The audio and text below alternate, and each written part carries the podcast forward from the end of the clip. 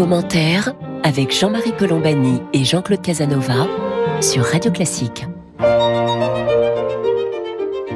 Bonjour et bienvenue dans Commentaire. Jean-Claude Casanova et moi-même, nous sommes heureux de vous retrouver pour cette conversation hebdomadaire qui va hélas, continuer de d'évoquer la situation consécutive à l'invasion de l'Ukraine par la Russie et à la guerre qui se prolonge, aux menaces diverses et variées de Vladimir Poutine, à son appel à la mobilisation de 300 000 réservistes. Nous allons voir tout cela avec Frédéric Ancel. Frédéric Ancel qui est spécialiste de géopolitique et dont le dernier livre Les voies de la puissance chez Odile Jacob a remporté le prix, je crois, de la de géopolitique. Frédéric Ancel, bonjour. Bonjour, bonjour. Et donc euh, nous allons évoquer cette situation. Il y a eu cette semaine des événements marquants, euh, notamment euh, le discours de Vladimir Poutine et consécutif, à vrai dire, après les, la retraite d'une partie de l'armée russe de, de la, de région de l'est. Donc une situation militaire qui a tourné, au moins dans cette région, un petit peu à l'avantage de, de l'Ukraine. Et donc un Vladimir Poutine qui est sur la défensive au point d'évoquer l'usage de l'arme nucléaire. On, va, on va revenir sur tout cela, Frédéric Ancel, mais auparavant, Jean-Claude Casanova va nous dresser un petit rappel de situation. Jean-Claude. Bien, disons que euh, Poutine a subi, je ne dirais pas défaite, mais je dirais par euphémisme, sa seconde déconvenue. La première était qu'il pensait faire chuter le régime ukrainien et s'emparer, disons, de l'Ukraine, faire tomber l'Ukraine. Et la deuxième déconvenue, c'est le, la réussite de l'offensive ukrainienne qui a considérablement fait reculer les forces russes dans le nord du pays et leur a infligé de sévères pertes. Et donc, euh, Poutine, d'une certaine façon, euh, comme on dit au poker, double, double la mise. Il double la mise en annonçant la mobilisation. Donc, euh, les, les, gens des prisons et les Tchétchènes ne suffiront pas. Euh, il veut mobiliser 300 000 personnes. Deuxièmement, il annonce des référendums immédiats dans la partie de l'Ukraine que les forces russes occupent, c'est-à-dire au fond les russifier officiellement cette partie du territoire pour pouvoir dire ensuite, ça consiste à dire au fond au monde occidental et à l'Ukraine, si vous tirez sur cette partie du territoire, vous tirez sur la Russie. Et en troisième lieu, il annonce, euh, il menace, euh, une fois de plus, mais c'est coutumier, il invoque l'usage de la de force d'armes nucléaires. Alors, il faut, je crois, considérer désormais que il y a deux, deux lieux de confrontation. Il y a un problème à l'intérieur de la Russie. Euh, la Russie est très simplement, n'est pas un régime totalitaire, c'est une tyrannie classique. Le tyran a peur et il y a un environnement autour du tyran parce qu'il y a des gens, premièrement, qui veulent sa place et deuxièmement, euh, qui ne sont pas satisfaits de ce qui se passe. Donc, euh, il a désormais une menace intérieure dont on voit les éléments par euh, par les manifestations, etc., mais dont, sur lesquelles nous avons très peu d'informations. Évidemment, à l'ouest et sans doute en Ukraine, on souhaite que Poutine s'en aille, que le Parlement russe vote une motion de censure et que Poutine se retire dignement. Mais enfin, ça ne se passe pas comme ça. La Russie, il y a une tradition russe du pluralisme des partis, il y a un parti au pouvoir et les autres en prison. Donc euh, la, situation ne, ne permet d'aucune prévision de ce qui peut se passer en Russie, mais il y a désormais un problème interne à la Russie. Et le deuxième problème, c'est qu'est-ce qu'il va faire en Ukraine? Est-ce que euh, cette façon de doubler la mise est une façon... Il veut, il a évidemment, les objectifs sont très simples. Il souhaite que l'Occident cesse d'armer l'Ukraine et il souhaite, pour cela, il souhaite que l'Occident se divise, que l'Europe se divise et que l'Amérique se retire. C'est la constante de la politique étrangère de la Russie. Alors, euh, est-ce qu'il, euh, logiquement, comment vont réagir les Ukrainiens d'une part et les Occidentaux d'autre part?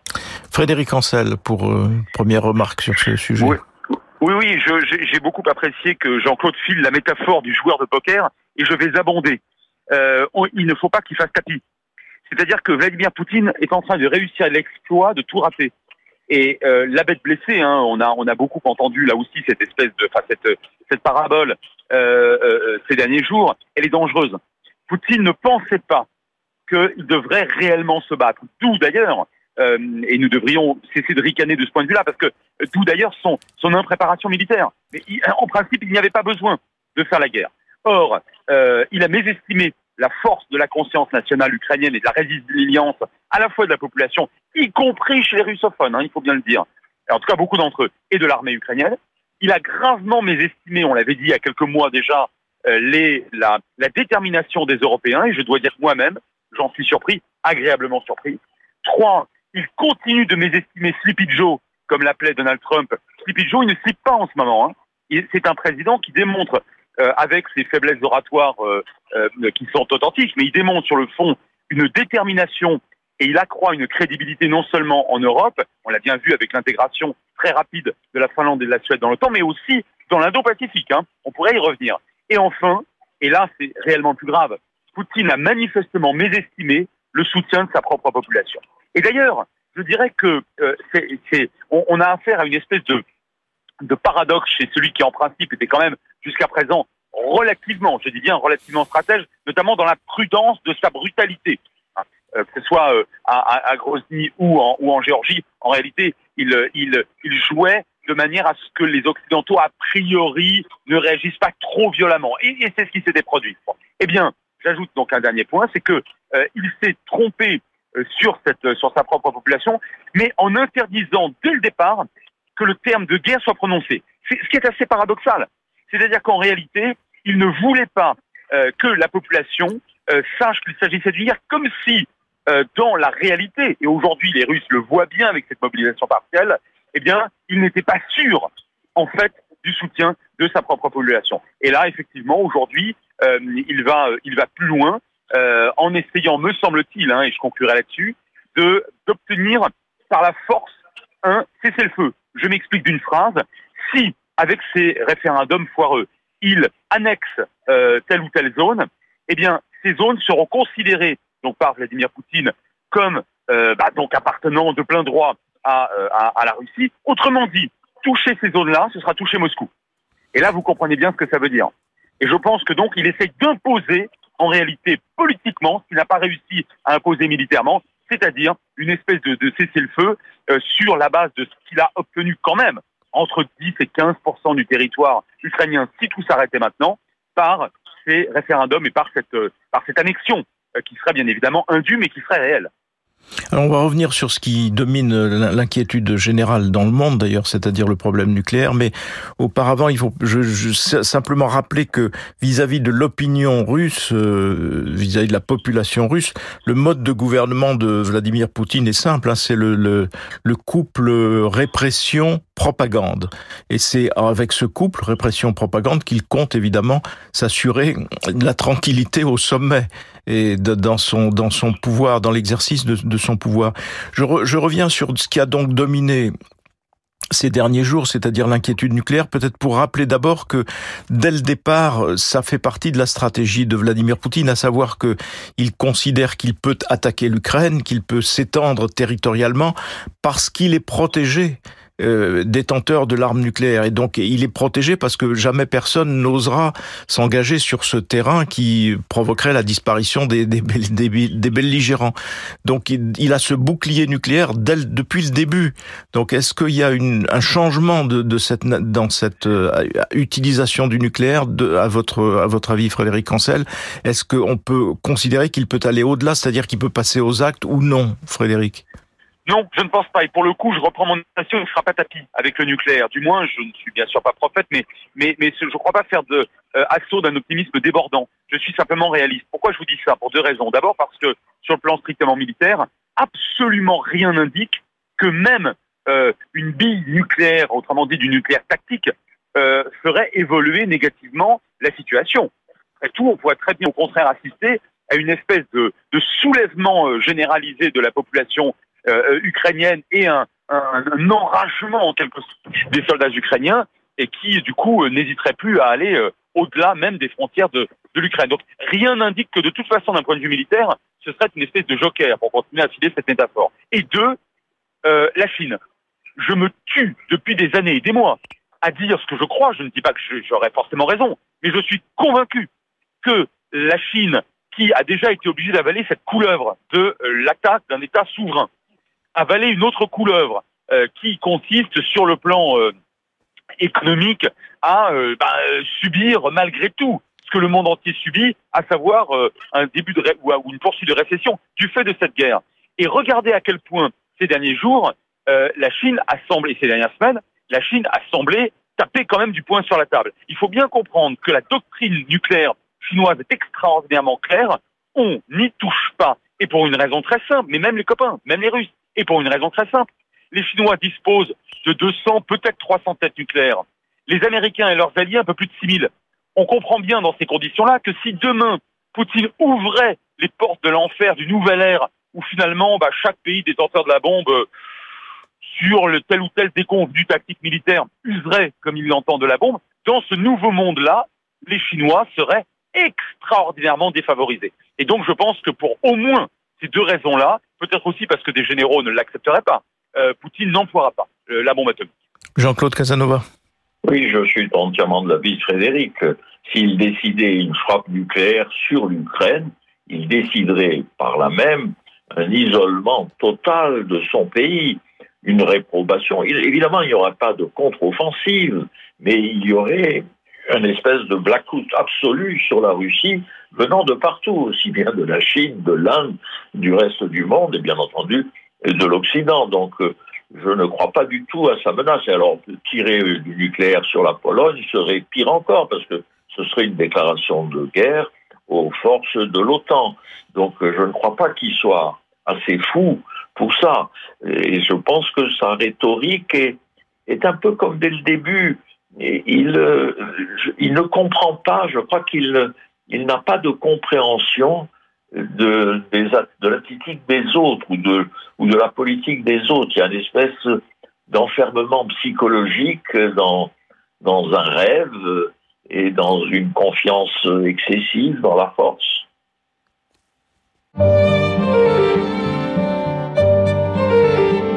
Commentaire sur Radio Classique. Nous sommes en compagnie de Frédéric Ancel, spécialiste de géopolitique, et nous parlons de la situation euh, entre la Russie et l'Ukraine et après les déclarations de Vladimir Poutine de cette semaine. Euh, Frédéric, est-ce que l'on peut dire un mot également de la position française? Parce que cette semaine a également été marquée par euh, une prise de parole d'Emmanuel Macron qui, pour une fois, semble-t-il, était d'une très grande fermeté vis-à-vis -vis de Vladimir Poutine. Au fond, et à la tribune des Nations Unies, et puis ensuite dans des interviews ici et là, il a euh, désigné un fauteur de guerre, à savoir Vladimir Poutine, sans ambiguïté aucune, et en rappelant que euh, la France souhaitait évidemment le retour de l'intégrité territoriale de, l'Ukraine. Frédéric Ancel, est-ce qu'il y a eu, à vos yeux, une évolution d'Emmanuel Macron, ou bien qui corrigeait, ou s'il y avait à corriger quelque chose, qui corrigeait un sentiment qui était plus, mitigé, plus moins clair que les propos qu'il a tenus cette semaine? Frédéric Je pense, je pense qu'Emmanuel Macron a pris acte de quelque chose. Pas certain que ce soit quelqu'un qui, qui tienne forcément trop compte euh, des des, sentiments, alors euh, ici de faiblesse, ici de mollesse, dont il a été l'objet euh, ces dernières années. D'ailleurs, j'ai toujours considéré, contre beaucoup d'observateurs, qu'il avait bien fait ces dernières années de tenter quelque chose. Il s'agit de tenter quelque chose, et en l'occurrence de ramener Poutine à la raison. Il a tenté de le faire à deux reprises lors du premier quinquennat, et à, à 15, 16, 17 reprises par téléphone depuis le 24 février et l'attaque de l'Ukraine. Il a échoué, il en prend acte. Maintenant, inversons le postulat.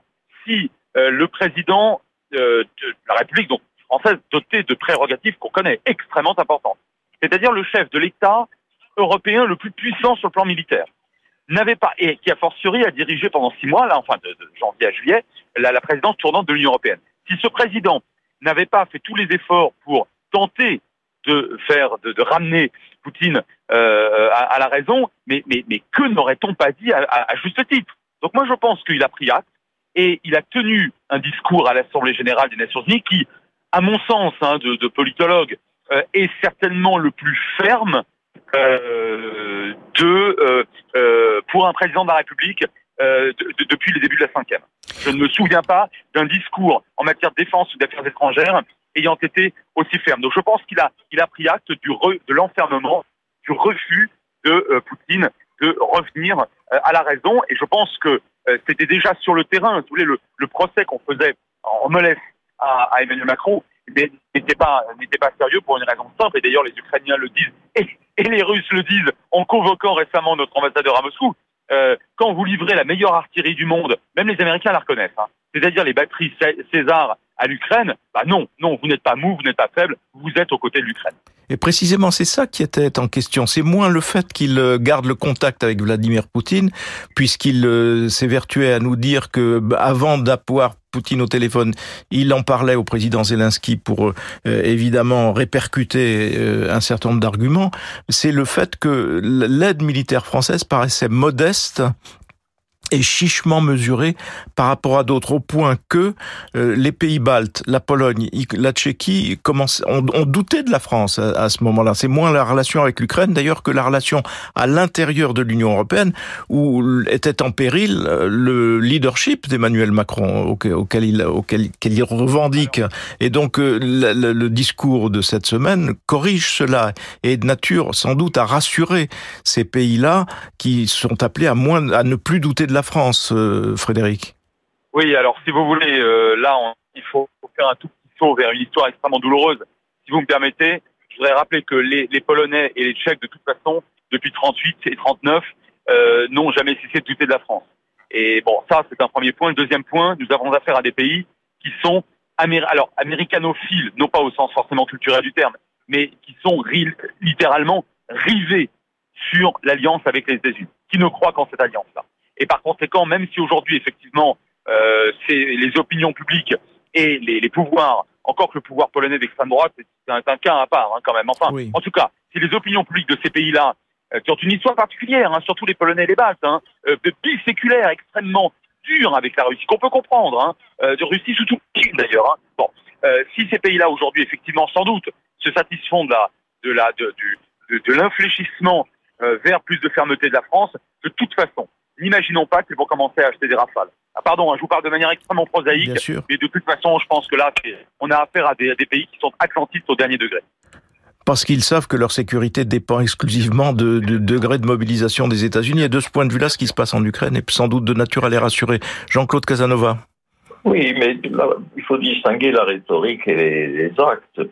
Euh, Poutine a doublé la mise en gros, les pays occidentaux doublent la mise également. C'est-à-dire que l'Angleterre, les États-Unis, la France, l'Allemagne disent clairement qu'ils n'acceptent pas ce que dit Poutine et qu'ils poursuivent leur politique d'aide à l'Ukraine, d'armement de l'Ukraine et d'aide à l'Ukraine. Et donc, je crois que ce que cherchait à obtenir Poutine, c'est la division et l'affaiblissement.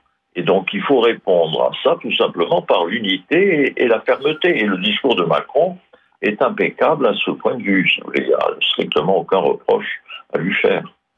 Euh, Frédéric, euh, peut-être on s'aventure là sur un terrain qui est peut-être réservé aux spécialistes de la chose militaire, mais est-ce que le fait de mobiliser 300 000 personnes, encore faut-il d'ailleurs réussir à les mobiliser, mais est-ce que 300 000 soldats supplémentaires pour la Russie peuvent suffire à inverser le cours militaire des choses parce qu'on sait que pour le moment, il y a moins de soldats russes sur le front de l'Est et du Nord qu'il n'y a de soldats ukrainiens. Frédéric Ancel.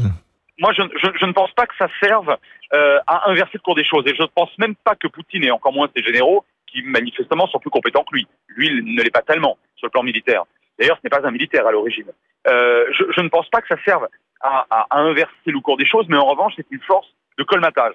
Parce que d'abord, rien n'indique que ces 200 à 300 000 personnels euh, ont été suffisamment formés et s'entraînent suffisamment sérieusement euh, chaque année pour pouvoir rivaliser.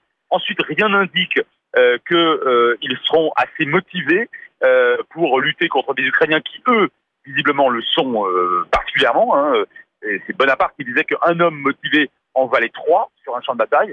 Et enfin, les armes russes euh, sont, et de plus en plus éclatants, euh, moins, euh, moins bonnes, moins performantes que les armes flambant neuves arrivant de, de l'Occident. Donc je pense qu'en revanche, ça peut permettre de colmater les choses et d'éviter peut-être une nouvelle contre-offensive ukrainienne, telle que celle qu'on a vue ces dernières semaines, qui pour le coup aura été catastrophique. Donc je pense qu'il s'agit réellement de colmater le front. Alors, dernier point avant que nous, cette conversation prenne fin. Parce que le temps tourne vite. Euh, c'est il y a une, une, idée la plus répandue en France consiste à dire, ben, finalement, il y a deux blocs. Il y a un bloc de l'Ouest et il y a un bloc des, appelons-les les non-alignés, hier on disait le tiers-monde, enfin. Et donc la France ne devrait pas être euh, du côté du bloc occidental, mais plutôt essayer de, d'être un pont avec les, les non-alignés. Euh, il me semble que c'est un peu une vue de l'esprit parce que je ne, je ne sache pas que la Russie soit tellement soutenue. Je prends les deux exemples, enfin l'exemple type d'un pays non aligné, c'est l'Inde. Or l'Inde est contre la guerre, manifestement, et contre cette opération russe sans parler de l'évolution chinoise aujourd'hui. Donc, euh, quelle est la réalité de cela, Frédéric Ancel? Est-ce qu'il y a vraiment des soutiens en Amérique latine, en Afrique, dans les pays arabes qui font que euh, Poutine est entendu et compris par ce que l'on peut appeler des non-alignés et, et, que nous entraîne dans un, une stratégie bloc contre bloc? Ou bien est-ce que euh, c'est vraiment une façon trop caricaturale de voir les choses, Frédéric Ancel ah oui, non, non, mais moi je pense que c'est même une double vue de l'esprit. La première, euh, c'est qu'il n'y a effectivement pas deux blocs. Hein. C'est absolument aberrant. D'ailleurs, Frachon le très bon, très bien dans le Monde là, euh, euh paru avant-hier. C'est-à-dire qu'il n'y a absolument pas de bloc. Là aussi, je me tue à le dire. Écoutez, depuis le 24 février, à l'Assemblée générale des Nations Unies, qui est une espèce de photographie in situ des rapports de force dans le monde. Hein. Un homme, une voix, un État, une voix. Bon, il y a quatre États qui ont toujours voté pour la Russie. Quatre États. Trois d'entre eux sont parfaitement ridicules. Je pense à la Syrie, je pense à l'Érythrée et je pense à la Biélorussie qui de toute façon est, quasiment annexée. Il reste la Corée du Nord. Bon, non mais écoutez, tout ça ne fait pas un bloc. Et vous avez très bien rappelé que l'Inde, mais même aujourd'hui donc la Chine, là pour le coup ça apparaît de manière beaucoup plus éclatante encore qu'en février, sachant que la Chine elle-même s'était abstenue et donc n'avait pas soutenu euh, l'invasion euh, de l'Ukraine, il n'y a pas de bloc, c'est faux, c'est une vue de l'esprit, c'est faux. Maintenant la deuxième, qui me paraît encore plus, euh, j'allais dire, plus ancienne et plus gênante, euh, elle relève de cette espèce de sous-gaulo-mitterrandisme mal digéré ou mal compris, consistant à dire non mais de toute façon la France ne doit pas s'aligner bêtement sur les Américains. Mais la France n'est pas alignée bêtement sur les Américains. Là, on a affaire euh, manifestement en droit international, en dépit de tous les efforts qui ont été faits, notamment par Paris, on l'a dit euh, tout à l'heure, d'une agression d'un État souverain sur un autre État souverain sur la base de, non certainement pas de la légitime défense, hein. l'article 51 du chapitre 7 de la charte n'a jamais été évidemment euh, euh, exprimé, brandi par, par Poutine, hein, c'était ridicule, euh, mais, mais sur, des, raisons totalement impériales, farfelues et assez fantasmatiques. écoutez, de ce point de vue-là, il, il n'y a pas de... Le, le problème n'est même pas de savoir si les Américains sont d'accord ou pas avec ce qu'on fait. On doit être d'abord européen et, et européen du point de vue d'une future Europe puissance, c'est-à-dire sur notre continent, pouvoir dire de manière la plus forte possible à un envahisseur quel qu'il soit, et en l'occurrence c'est la Russie, eh bien non, nous ne l'acceptons pas. Jean-Claude Casanova, quelques mots pour conclure, qui seront des mots de conclusion d'ailleurs. Simplement pour dire que la mobilisation est un acte pour renforcer l'état d'esprit nationaliste en Russie, pour effrayer l'Ukraine et pour effrayer l'Occident. C'est purement et simplement de la politique psychologique ça n'a aucun contenu militaire réel. Ces 300 000 mobilisés ne deviendront opérationnels que dans un an et ce ne seront pas des troupes d'élite. En tout cas, ça nous renvoie à l'analyse que l'on peut faire de la population russe, de l'état d'esprit de l'opinion en Russie, si tant est que cette opinion soit mesurable et évolue. Frédéric Ancel, un mot sur ce sujet, parce que on a le sentiment quand même que les deux grandes villes, Pétersbourg et Moscou, sont quand même euh, des villes qui s'opposent à la guerre. En, témoigne cette démarche des conseillers municipaux qui euh, ont demandé, à leurs risques et périls d'ailleurs, euh, la destitution de, de, de Poutine. Frédéric Ancel, deux mots sur ce sujet. Oui, bah, ce n'est pas sans rappeler le, le, le, rejet de M. Erdogan en Turquie lors des élections, pour le coup, démocratiques il y a euh, deux ans de cela.